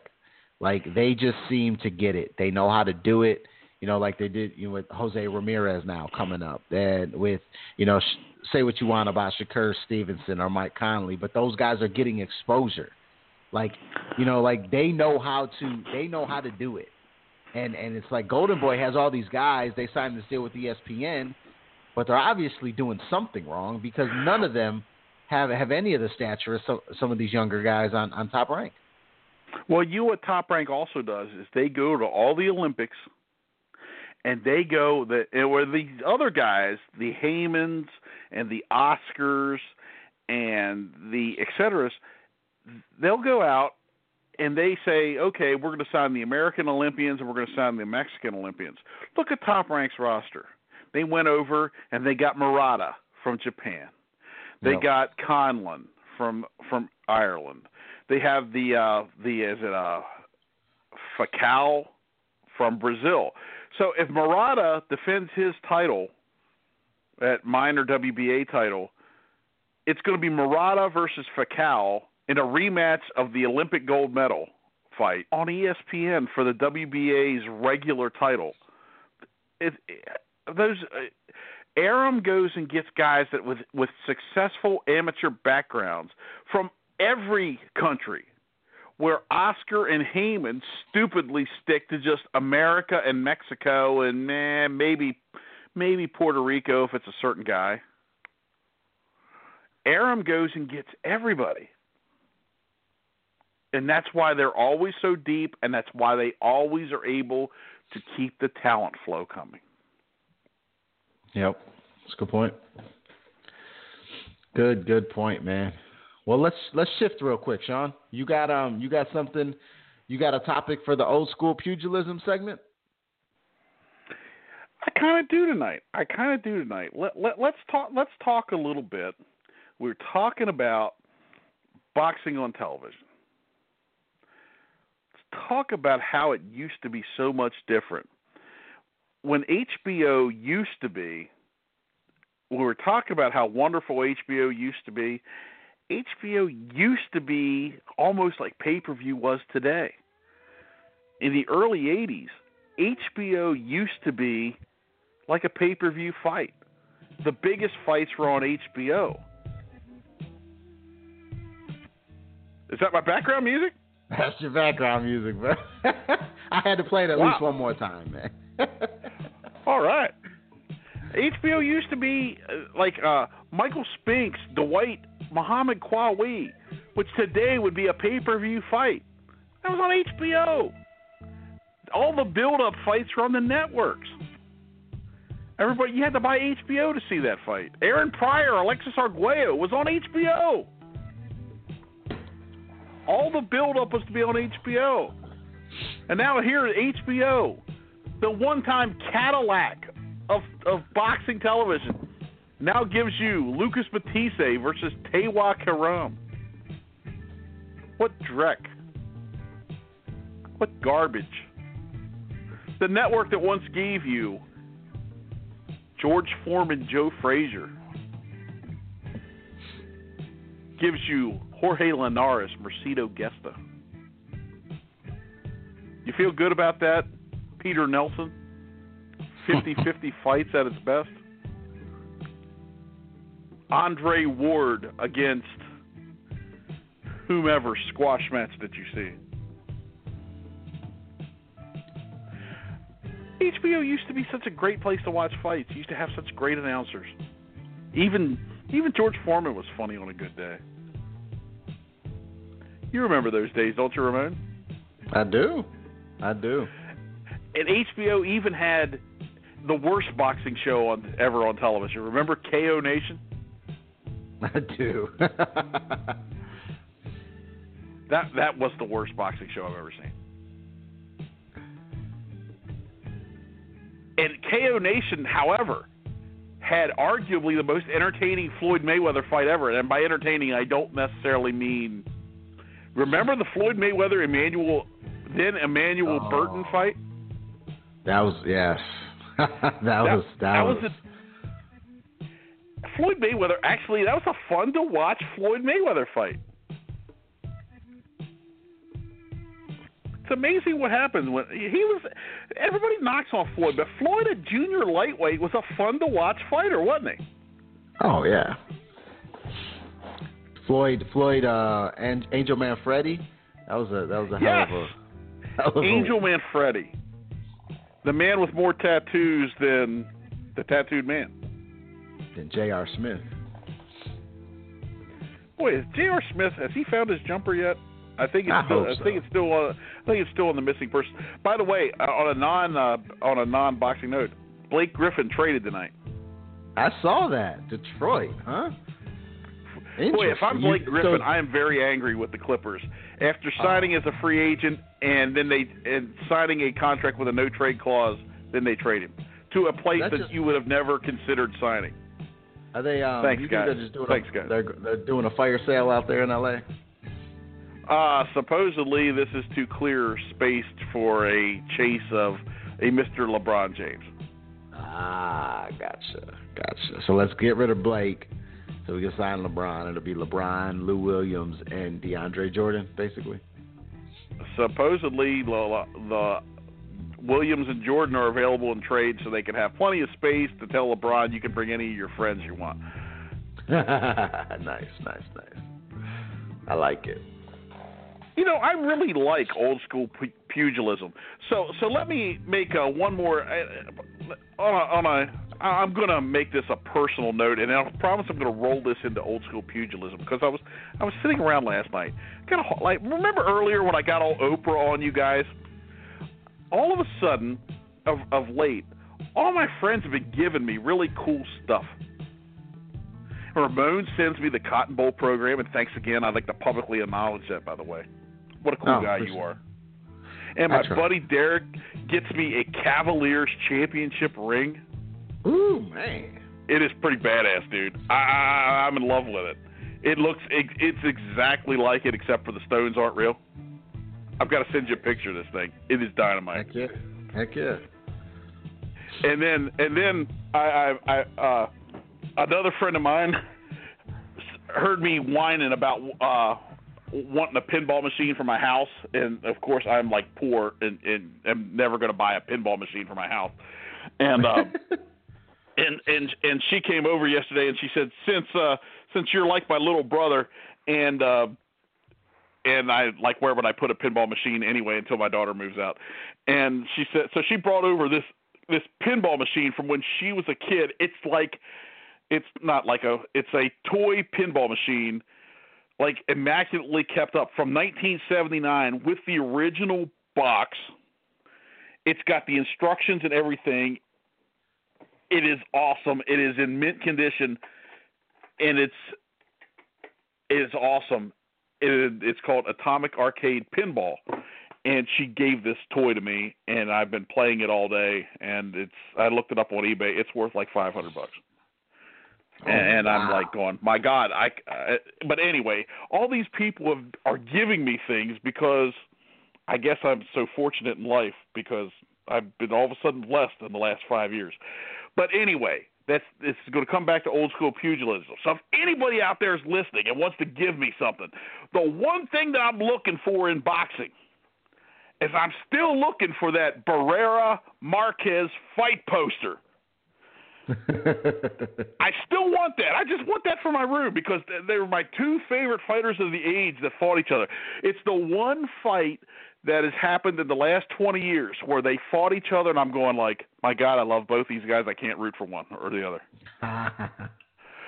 because normally when when two guys I like to fight each other, I can pick one or the other. That is the one fight that has happened over the last 20, 25 years that I've looked at and I'm going like, I just can't do it. I, I like Ramon. I taped everything on that fight, like the HBO, the build up, the the whole. I have about everything you could know for man on VHS, DVD, whatever that they put on that tape fight. I have it, but I don't have a fight poster. It, and I've yet to see one on um, eBay. I look around. So if anybody out there, I'm still looking for. Now, not not like the knockoff. I'm, I'm looking for like a real on-site fight poster. I want to frame it for my living room. And I'm not saying give it to me. Just let me know if somebody's got one. Huh. I'm not trying to sponge off one. I'm just saying, let me know if anybody's got one. I'm looking for it. All right, That was fight heads. big- Help Shawn out here. It, it that fight, that fight, I've got a shot off. Of, I have to send this to Ramon somehow. I will, if I do, I'll send it to. Uh, I'll have him post it on one of the sites. The the, the Barrera Marquez fight. That fight, there's a shot of them punching each other. That is the the uh, the wallpaper on my computer. Wow. I, I, I th- those two guys were probably. I'm I don't know if they were my favorite fighters of the last twenty some years. I don't know if they would be considered my favorite, although they'd probably be uh, right up there. But it's just I huge fans of both guys, and I just could not when they fought each other. I just could not pick which one. I have autographed cards of both fighters they did a thing in uh I think it was uh Panini did a did a box did a set like I think it was 5 or 8 years ago. And uh th- both those guys did autograph card inserts. And I uh I bought both of them off eBay. Barrera and Marquez. Wow. And they go for a lot more now than they did then. I think I don't think I paid more than eight or nine bucks for each one. Now, if you try to get them on eBay, I think both those cards are probably about thirty-five buck cards a piece. So, Huh. which one of those guys did you like better? Kinda, you were a Pacquiao guy, weren't you? Um, no, not necessarily. I I like Marquez, man. I mean, I like Barrera coming up. Um, because he he kind of reminded me of Chavez just a little bit, and he had the comparisons there. So I like Barrera coming up. Um, but by the time Marquez really got into his own and into his groove, man, I was a huge. I, I love counterpunchers, and and there was not a better counterpuncher than Juan Manuel Marquez. Did you like yeah. Barrera, or which one did you prefer, Barrera or Morales? It was. It's funny, I, and I I liked Barrera at the time, but now looking back, I like Morales better. Okay, But at the time, I like Barrera better. See, I, I'm I'm hoping that one or both of those will show up at. uh See, I, I I can break the news now if anybody's out there. See, our man Fred Landucci has decided that Fred and I are going to the Boxing Hall of Fame weekend Oh, nice. Um, so I'm we're hoping that some of those guys are going to be up there. Uh, so I'm already beginning the uh, process of accumulating some eight by tens, and I can't afford ten thousand boxing gloves uh, or anything like that. I'm not uh, like a lot of these dealers, but I'm trying to accumulate the guys that I really want to get stuff signed by. And uh, my understanding is there's certain guys up there that tend to show up every year, so I'm uh, already starting to get excited. So uh, Fred Fred says we're going up, and uh, so I'm starting to get pretty pumped. I'm hoping to see uh, some of my Mexican boxing heroes. It's it's funny. I don't have a Hispanic bone in my body, and I have, have so many Mexican boxing. Uh, so many of my favorite fighters of all time: Pipino Cuevas, uh, Juan Manuel Marquez, uh, Marco Antonio Barrera. Um, Alfonso Zamora is not not a Hall of Famer, but is was always a favorite of mine. Of course, Salvador Sanchez is no longer with us. So, so many of my boxing heroes are are Mexican fighters, and I don't have a Hispanic bone in my body. You know, they're um, yeah. That's Somebody out there should make me an honorary Mexican. for sure, for sure. Oh man! So what did you think? What did you think of The Rock being the one that announced uh, Triple G Canelo two? Did you see that, Shawn? No, no, I did not. The Rock is the one that broke it. The Rock, in like a video of himself in the in the weight room, posted on Facebook. He said rematches are funny things. Sometimes they're cash grabs put into work before the first fight even happens. Then you have times where it's absolutely necessary when two of the best in the wor- in their field, possibly ever, met face to face and delivered an epic performance that didn't have a resolution. As a competitor, it eats at you, creates a void that cannot be nullified until you meet again in the ring. As a fan, it's something special because you know you're watching greatness and history unfolding before your eyes. Fight fans around the world, I'm honored and fired up to announce this rematch. Canelo Alvarez Gennady Golovkin. It ain't going to be another draw. HBO Boxing.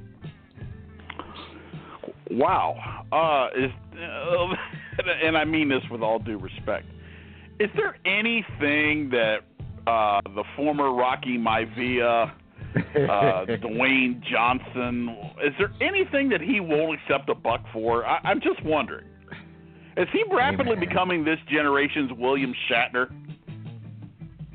That if you give him 50 be. cents, he'll show up on your doorstep and do your fantasy draft? I wouldn't doubt it, man. He's he's out there. He's he's he's milking it, man.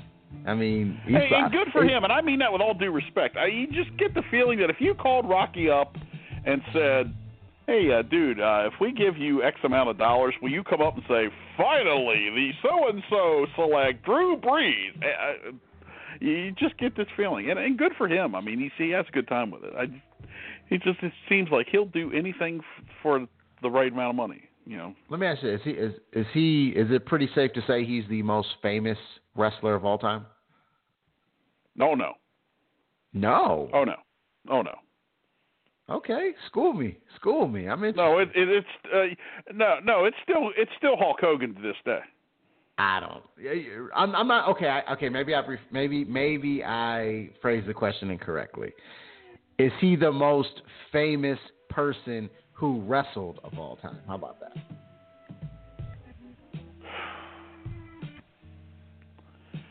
That's a different story. Maybe so. Because you, you have to remember, every time you say the word wrestling, the first name that comes to mind is Hulk Hogan.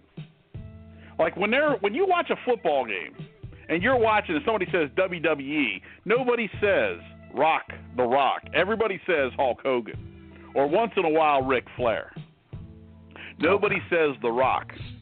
It's always, oh, that was one of those WWF Hulk Hogan moves. You know, I mean, The Rock is well known, yeah, but he's he's become well. He's almost become like like you said, more of a feature, more well known as an actor more than as a wrestler. True. Very true. Very true. He's almost he's almost become beyond wrestling. Yes. Yes. I mean, there's a um, whole generation of there's a whole generation of of kids and teenagers that barely remember him wrestling. Yeah.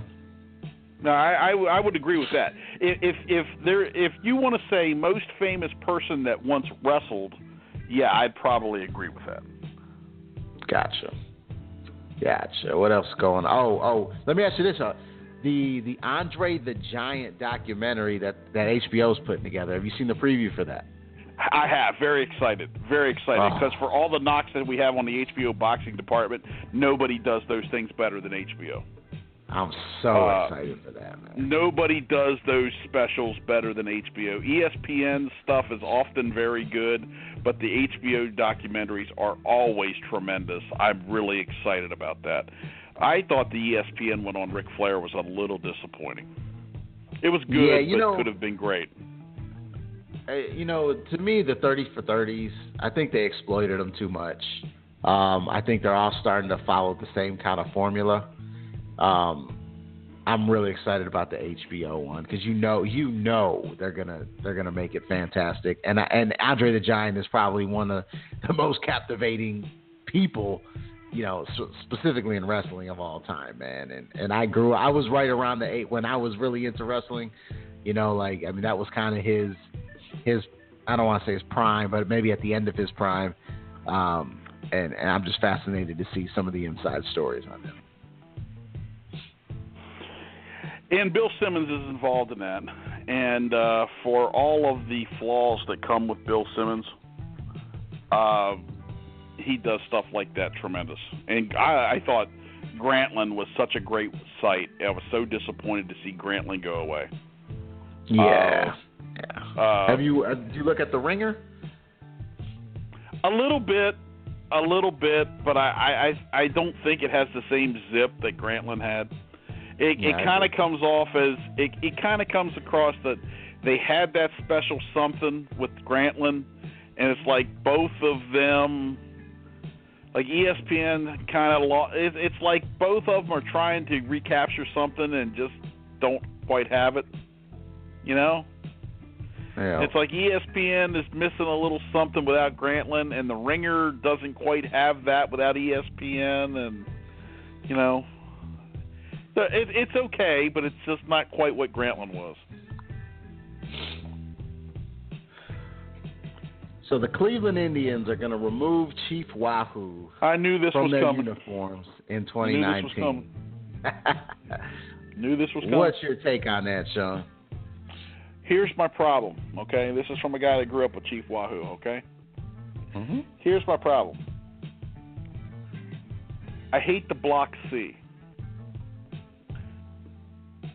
If they go to the crooked C of the 70s, okay, which kind of gives you the look of the quote unquote Indians, okay, I'd be okay with it. But I hate the Block C. If they went back to the 70s hats with the crooked C, and I hated the thing they did about 10 remember about 10 years ago when they tr- when they started this stuff and they went to the stupid eye hats on everything? Yeah. Wh- th- that is stupid. You're not the Indianapolis Indians. Uh, okay? You know the, you you play in Cleveland. You're not in Indianapolis okay the the name the, the initial on your hat is the city or state you play in okay I hate the I hats. That's stupid. I I don't want to see that. I can live without Wahoo if they go to the crooked C. I think that's a reasonable compromise. but he, but here's the part that ticks me off, and this is where Major League Baseball, it's hypocrisy on their part. Okay. They'll continue to sell Chief Wahoo stuff because they have to continue to offer Chief Wahoo items for sale because if they don't, they'll lose the trademark. And why does that matter, you say, for uh, for something that they think is offensive? Well, because they say if we lose the trademark, then someone else can pick the trademark up, and then people could use that in an offensive manner, and we wouldn't have control over it. Well, what the hell does that matter if if you uh, if he's not worth putting on the uniform? It, see, it, it's all. It doesn't matter. They're trying to be politically correct, but they still don't want to lose the money that he makes. Well, here's my thing. I mean, look, if you're gonna if you're gonna remove Chief Wahoo, who's been there for I don't even know how many years. I mean, I know he's I grew been up, around since the early Yeah. since the uh, early 1940s. Okay, so we're talking damn near 80 years, right? Yep. Um, but you're gonna leave the name. What's really the difference? You're still the Cleveland Indians. Isn't the name itself offensive? You know, and not that I want them to change the name. I mean, that's the team I grew up watching and rooting for. But it, it, it's like, okay, we'll do this, but we're still going to, like you said, you know, sell the merchandise, hold the trademark for for Chief Wahoo, um, and we're still going to keep the name the Cleveland Indians and still be called the Tribe, which is a which which you know is exploitation of a certain group of people. So Yeah. it's like it just doesn't. If you're going to do it, you go all in or, or or nothing at all. In my that's that's that's my stance on it. Wh- What I've heard is is the trade-off was this was the deal, and nobody will actually say this, but this is my understanding is Major League Baseball was pushing to get rid of Chief Wahoo. The Indians said, "Look, Major League Baseball wanted them to get rid of it all." Uh, the Indians basically said, "Look, you know, we could live without Chief Wahoo, but you know, if you make us change the name, all hell's going to break loose here. You remember what happened with the Browns? You know, it'll be just as bad. You're able to lose the whole deal in a town that really you're the second team anyway." And Major League Baseball said, "Well, you know, we're not going to give you this All-Star game if you don't get rid of Chief Wahoo," which I think if if you traded Chief Wahoo for one All Star game, that was pretty short sighted on your part. That, that's I I mean that, that that's really dumb. If indeed that was the case, you traded one weekend and, and it was this and look, that's a substantial amount of money. I mean the city of Cleveland and the and Northeast Ohio will make a substantial amount of money off of that All Star game weekend. But let's uh eh, but basically if indeed that's the case that you traded that off that's not really a good trade off because it's very short sighted thinking. Oh man. I mean, I, I mean, and and and I myself, and look, and I, I have a little American Indian in me. I, I'm not.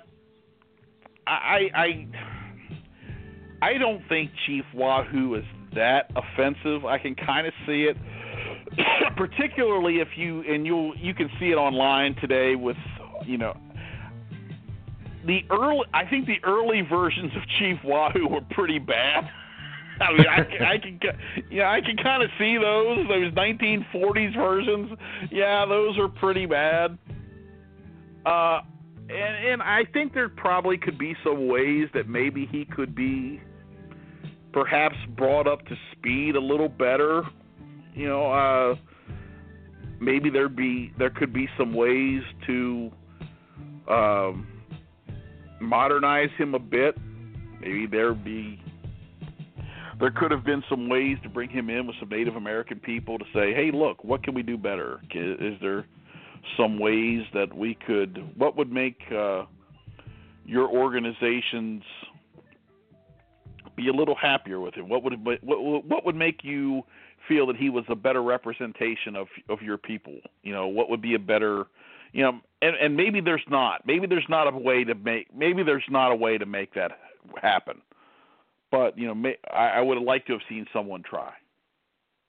But uh, it is what it is. But I, I just think it smacks. You know, like you said, you're either all in or you're all out. You're more than willing to take the money by selling the stuff, but he's not. But you don't want to put it on the uniform. I, I just think that's, you know, you're trying to have it both ways. But that's that's pro sports in general. Oh man. It is what it is, man. At the end of the day, you know, it comes down to comes down to that money, and um, That that's where does. decisions That are made. does. So what else, man? We got ten minutes left. Our last live show, Shawn. Now one damn person called in. What the hell's up with these people? we must. We, Fred Landucci told me tonight that he was that he was going to try to call, but he he was also that that he was very tired. That he oh, because uh, I talked to him briefly today, so he's able to he he is able to be very tired and wake up and discover that he has missed the last live show, and he's able to be losing his mind. So, uh, Fred, if that's the case, you're going to be pretty upset when you hear this. Um, I, I would say Oh, let, us say, let me ask you this: What was uh, of the live shows? And and and I would imagine, you know, we could still work out guests, and uh, I would imagine, don't you think? For sure, yeah.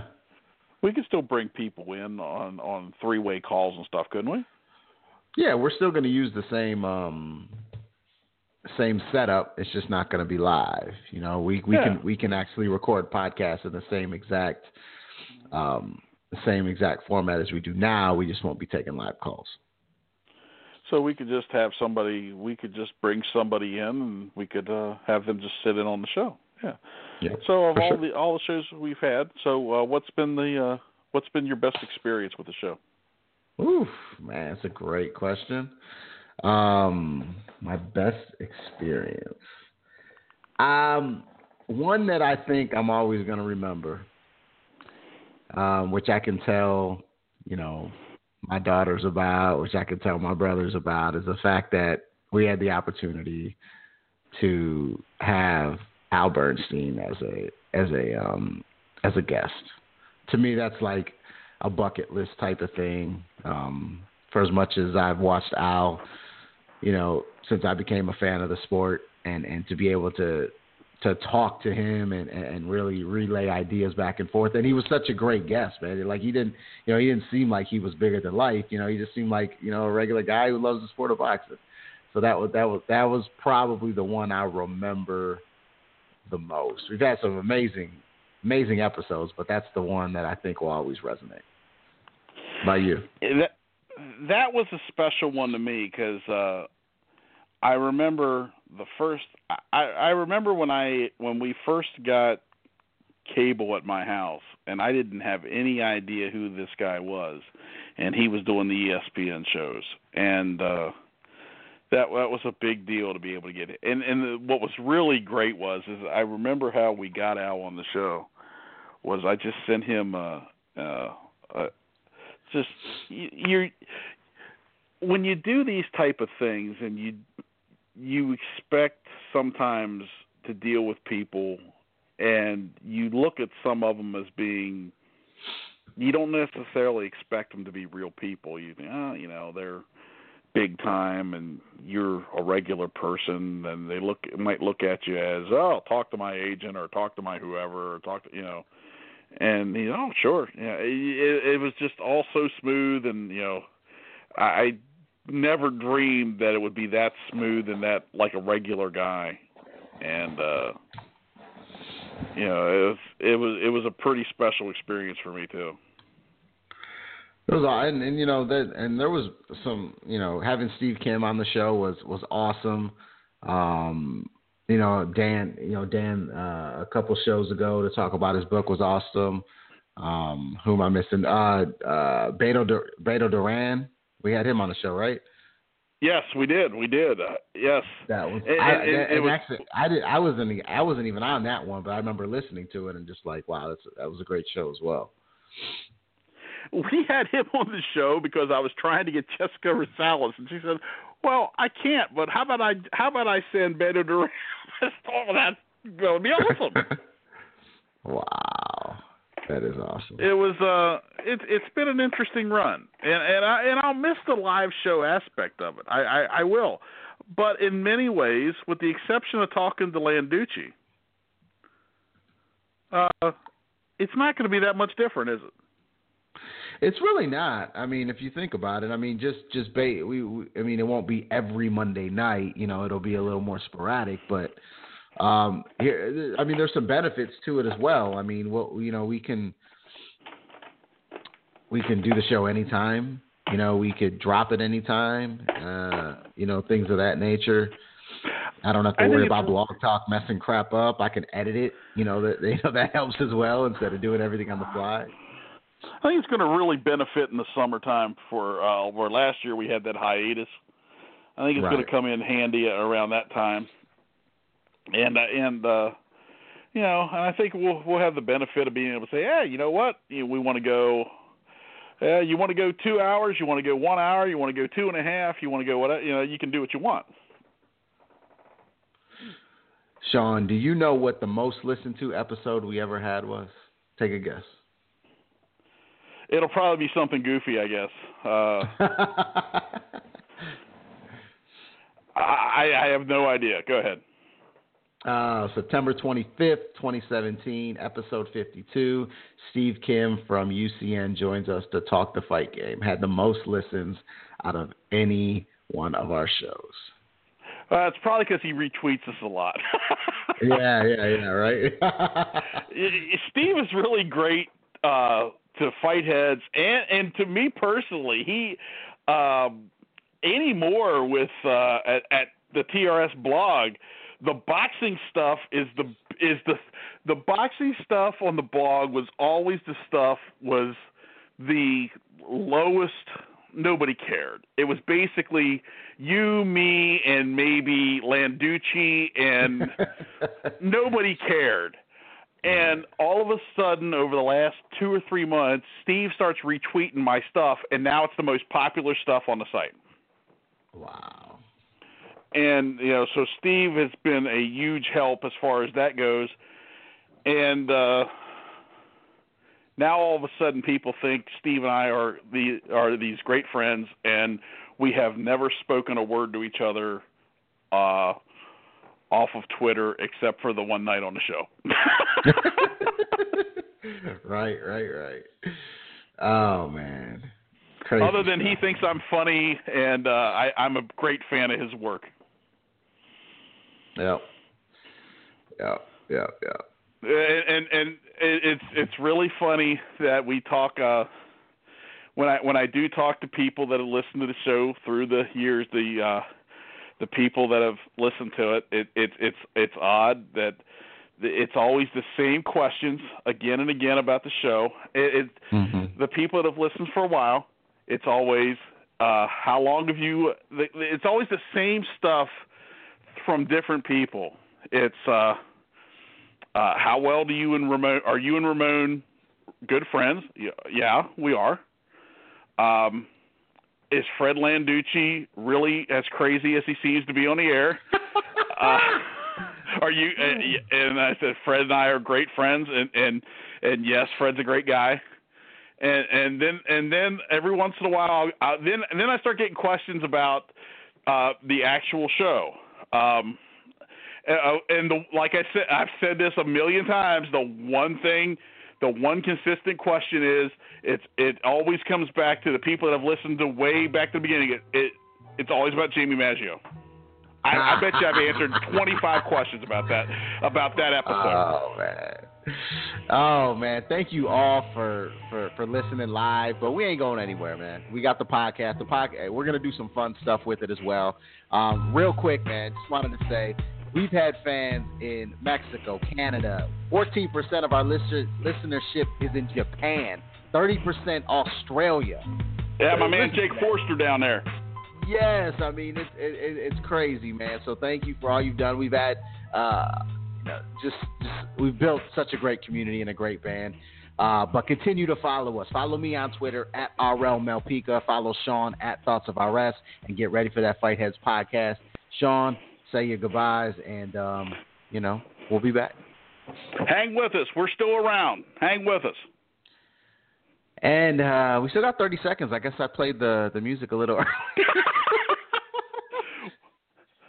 oh. Well, seriously, ha- hang with us, folks. I mean, the podcast will still be around, so don't think just because uh, you might not be able to hook us up every Monday night, but we'll still be around. Just make sure you listen to us every week. It'll still be around. Oh, for sure, for sure. And after, um, and if you, you know, want us around that damn up. bad, you can send Ramon Malpica a check at at RL Malpica. Y'all be good. That's right. You you want us that bad? You can send us a check at